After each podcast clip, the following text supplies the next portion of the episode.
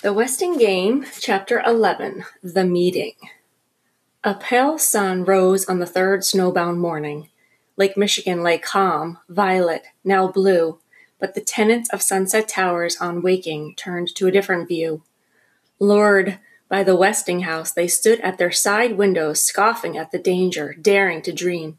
Should they or shouldn't they share their clues? Well, they'd go to the meeting in the coffee shop just to see what the others intended to do.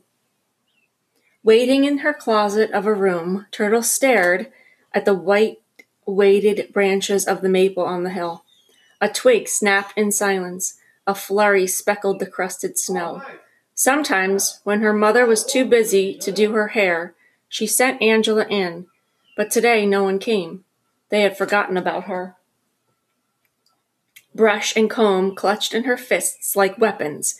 She stormed into apartment 2C. Do you know how to braid hair? Flora Baumbach's pudgy fingers, swift with a needle, were clumsy with a comb, but after several tangled attempts, she ended up with 3 equal strands. My, what thick hair you have! I tried braiding my daughter's hair once, but it was too fine. Soft and wispy like a baby's, even in her teens. That was the last thing Turtle wanted to hear. Was she pretty, your daughter? All mothers think their children are beautiful. Rosalie was an exceptional child, they said, but she was the lovingest person that ever was. My mother doesn't think I'm beautiful. Of course she does. My mother says I looked just like a turtle when I was a baby, sticking my head out of the blanket. I still look like a turtle, I guess, but I don't care. Where's your daughter now? Gone, Flora Baumbach cleared the catch in her throat. There, that braid should hold for the rest of the day. By the way, you've never told me your real name. Alice, Turtle replied, swinging her head before the mirror. Not one single hair escaped its tight bind. Mrs. Baumbach would make a good braider if only she'd stop yakking about her exceptional child, Rosalie. What a dumb name. You'd better get to the meeting now. Remember, don't say a word to anyone about anything. Just listen. All right, Alice. I promise. Theo wheeled his brother into the elevator and read the new message on the wall. $25 reward for the return of a gold railroad watch inscribed to Ezra Ford, in appreciation of 30 years of service to the Milwaukee Road. J.J. Ford, apartment 4D. Ford, Chris said. That's right, Judge Ford. Must be her father's watch. Probably lost it. I don't think it could have been stolen by anyone at the party last night. Chris smiled. His brother had not understood him. Good. This might be an important discovery. Judge Ford's name was the same as her apartment number, Ford, 4D. Theo led the waiting tenants through the kitchen where Mr. and Mrs. Diderakis handed out cups of tea and coffee.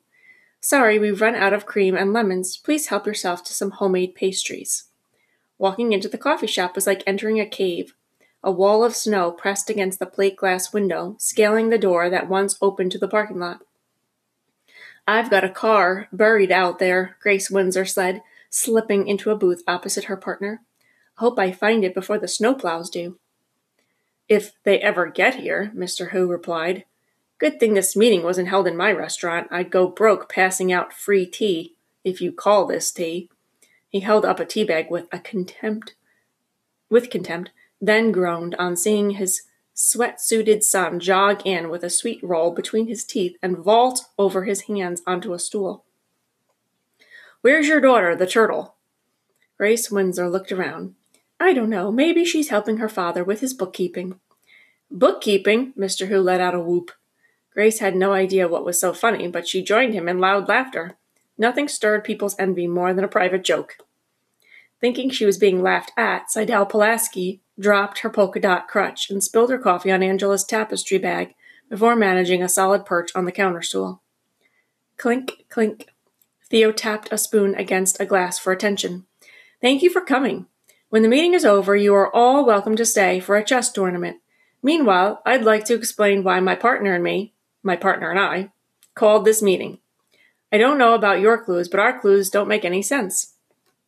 The heir stared at him with blank faces. No one nodded, no one even blinked. Now then, if no two sets of clues are alike, as the will says, that could mean that each set of clues is only part of the message, of one message. The more clues we put together, the better the chance we have of finding the murderer and winning the game. Of course, the inheritance will be divided into equal shares. Seidel Pulaski raised her hand like a schoolgirl. What about the clues that are in the will itself? Yes, we'd appreciate having a copy of the will, Ms. Pulaski, Theo replied. Well, equal shares doesn't seem quite fair, since I'm the only one here who thought of taking notes. Seidel turned to the group, one penciled eyebrow arched higher over her red, sequined spectacles. Her self-congratulatory pose was too much for Mr. Who. Grunting loudly, he squeezed out of the booth and slapped the shorthand pad on the counter. "Thief!" the secretary shrieked, nearly toppling off the stool as she grabbed her notebook. "Thief! I did not steal your notebook," the indignant Who explained. "I found it on a table in my restaurant this morning. You can believe me or not, I really don't care, because those notes you so selfishly dangled under our noses are completely worthless. My partner knows shorthand, and she says your shorthand is nothing but senseless scribbles. Gibberish." "Pure gibberish," Grace Wexler added. "Those are standard shorthand symbols, all right, but they don't translate into words." "Thief!" Seidel cried, now accusing Mrs. Wexler. "Thief! Larcenist! Felon!" "Don't, Seidel," Angela said softly, her eyes set on the D she was embroidering. "You wouldn't understand, Angela. You don't know what it's like to be—" Her voice broke. She paused, then lashed out at her enemies, all of them. "Who cares a fig about Seidel Pulaski?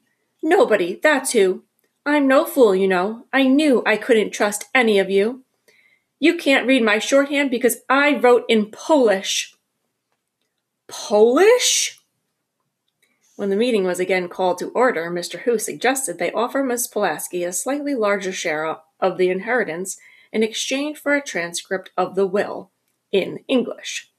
"However, I repeat, neither my partner nor I stole the notes, and if anyone here suspects us of murder, forget it. We both have airtight alibis." Doug choked on his sweet roll. If it got around to alibis, they'd find out where he was the night of the murder, on the Westinghouse lawn. Mr. Who went on, "And to prove our innocence, my partner and I agree to share our clues." "1 minute, Mr. Who," Judge Ford stood. It was time for her to speak before matters got out of hand. "Let me remind you, all of you, that a person is innocent until proven guilty. We are free to choose whether or not to share our clues without any implication of guilt. I suggest we postpone any decision until we have given the matter careful thought, and until the time all of the heirs can attend. However, since we are assembled, I have a question to ask of the group. Perhaps others do, too." They all did. Wary of giving away game plans, the heirs decided the questions would be written out, but no names were to be signed. Doug collected the scraps of paper and handed them to Theo. "Is anyone here a twin?" he read. No one answered. "What is Turtle's real name?" Doug Who was planning another nasty sign.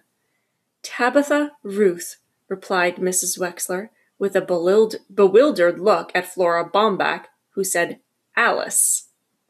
"Well, which is it?" "Tabitha Ruth Wexler. I should know. I'm her mother." Doug changed his mind about the sign. He couldn't spell Tabitha Ruth. Theo unfolded the next question. "How many here have actually met Sam Westing?"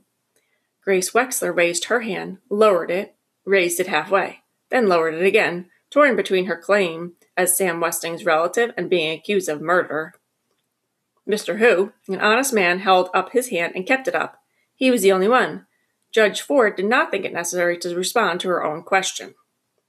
Theo recognized the sprawling handwriting of the next question. "Who got kicked last week?" Chris did not receive an answer.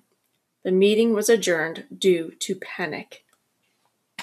And that's the end of Chapter 11. Look for the question to respond to in the comment section today in my post. And have a great day.